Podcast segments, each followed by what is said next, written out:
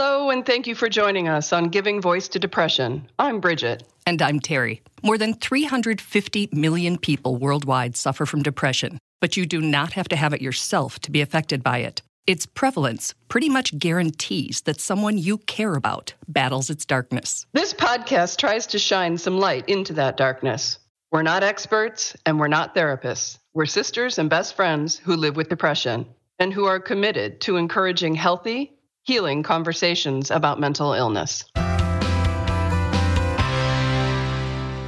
Hi, Terry. Hi, Bridget. Do you remember in our last episode when we spoke with Lisa about postnatal depression, also called postpartum? Yes, and that's one we've all heard of. Right. And today we're going to talk with Isabelle about one I hadn't heard of called antepartum.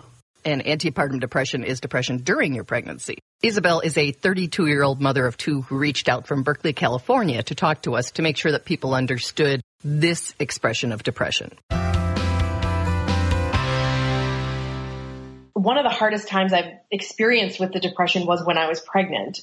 To say that you're depressed when you're pregnant, I mean, people just like do not understand that. Especially, I mean, it was a wanted baby. I'm, you know, we're married, we're comfortable we have what looks like this, you know, beautiful, perfect family. And I wanted to be pregnant. Then I just wanted to die.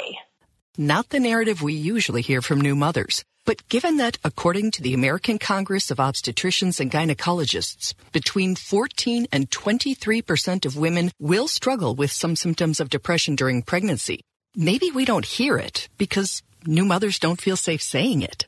I felt like there was more stigma to that then than there had been at any other point when I was ever depressed. Like it was okay to be depressed when, you know, somebody broke my heart in college and I didn't want to get out of bed. But when I was pregnant with a two year old, I was supposed to be happy.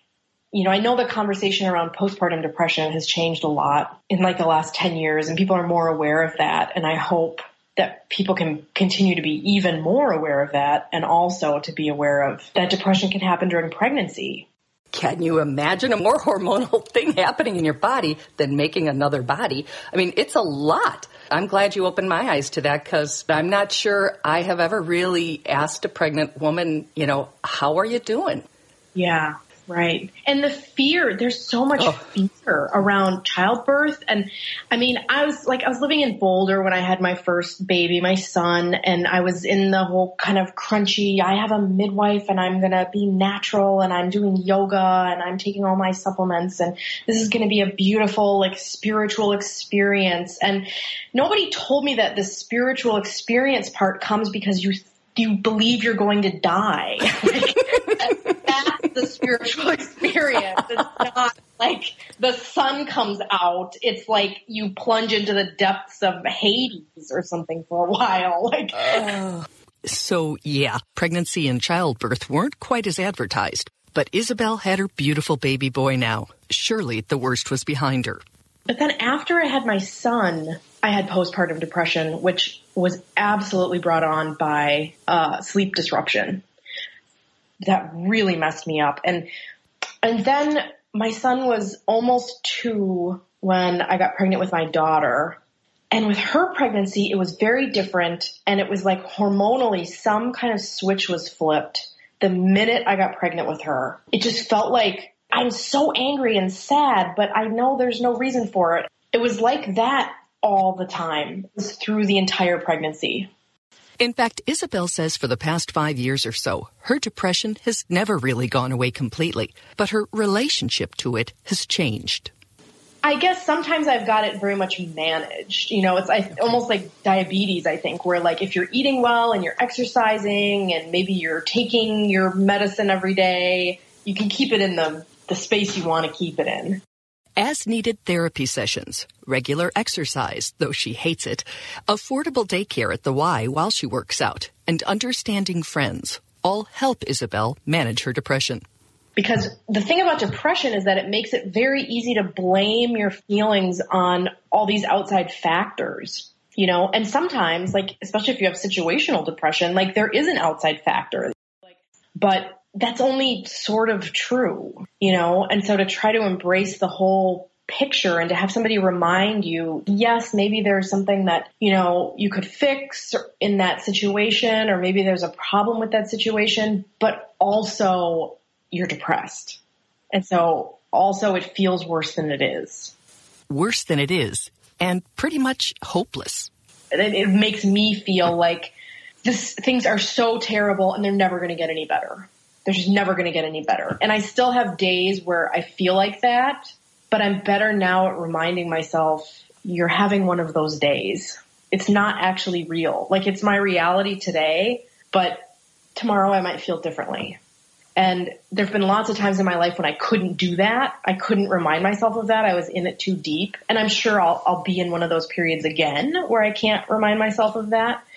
But having somebody else remind me, even if I don't want to hear it at that moment, it is helpful. Isabelle says it's also really helpful to hear other people's stories, which is why she reached out to Giving Voice to Depression to share hers. Because I think part of our struggle with depression in this modern age that we live in is that we have all these expectations that we're not supposed to be sad and we're not supposed to be angry and we're not supposed to feel despair. And we're supposed to just live in this kind of middle place all the time where we're happy and we're satisfied, but we're not too excited about anything and we don't get too riled up but we also don't get too sad. And I think that that's really unhealthy. And that if we could embrace the full spectrum of our human emotions and we could just be okay with sitting in it when we're depressed, that the depression passes faster. Sitting in it. Hmm. I mean, sometimes it seems like you don't really have much of an option anyway.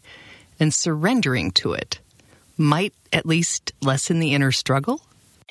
I don't know, maybe I just listen to too many Buddhist podcasts now, but I feel like that has helped me more than anything is this idea of just being in it when you're in it and trusting that the only thing you have to really trust is that you you're you're not going to be there forever.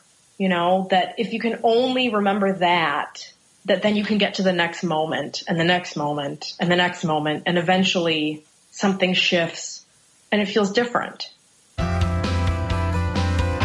I think Isabelle hit the nail on the head. It's that being able to keep that perspective that it won't last. And as I was listening to her speak, I was thinking I should write down when I'm in a good space, like a letter to myself to reframe myself and anchor myself in the reality that this is temporary, even though it feels permanent. Absolutely. It is so hard, but then she has given her friends permission to say, yeah, I understand, you know, you, you feel that way and, and there are probably some real things about it, but also, as she said, you're depressed and it might seem worse than it is. And that's a right. good reminder. Oh my gosh. It really is. When we started this podcast, Terry, I was thinking that we were making a forum or a safe place for people to share their experiences so that those of us who don't hear people talk about it very often would would start to find a vocabulary and start to realize that we're not alone. But lately, it feels to me like they are literally giving voice to depression. You know, that that voice in our head that is so doom and gloom and um, like omnipresent mm-hmm. oppression. They're they're actually like putting words to it in a way that is a different play on giving voice to depression that I so appreciate and value. Giving voice to the voice of depression. Exactly. Yes. Exactly. Realizing it's a voice. Mm-hmm. You know, that objectification creates a little bit of a separation between you are it and it is a voice that's you're experiencing right now. The difference to me is just vast. Right. Yeah. But boy, pregnancy, I mean, between the raging hormones, everything is everything. new your Everything. body, your relationship to your free time, your identity, your marriage. It just goes on and on. It it's does. your relationship to who you are is just morphing.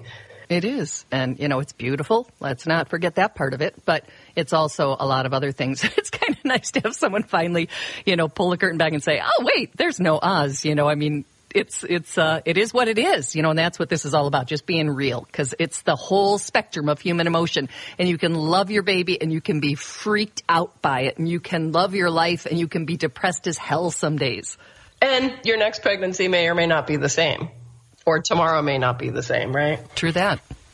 So, a special thank you to Isabelle for being real about her experience and for sharing it with us and with other women. I learned a lot from her just about the way we speak to our depression and to ourselves during it.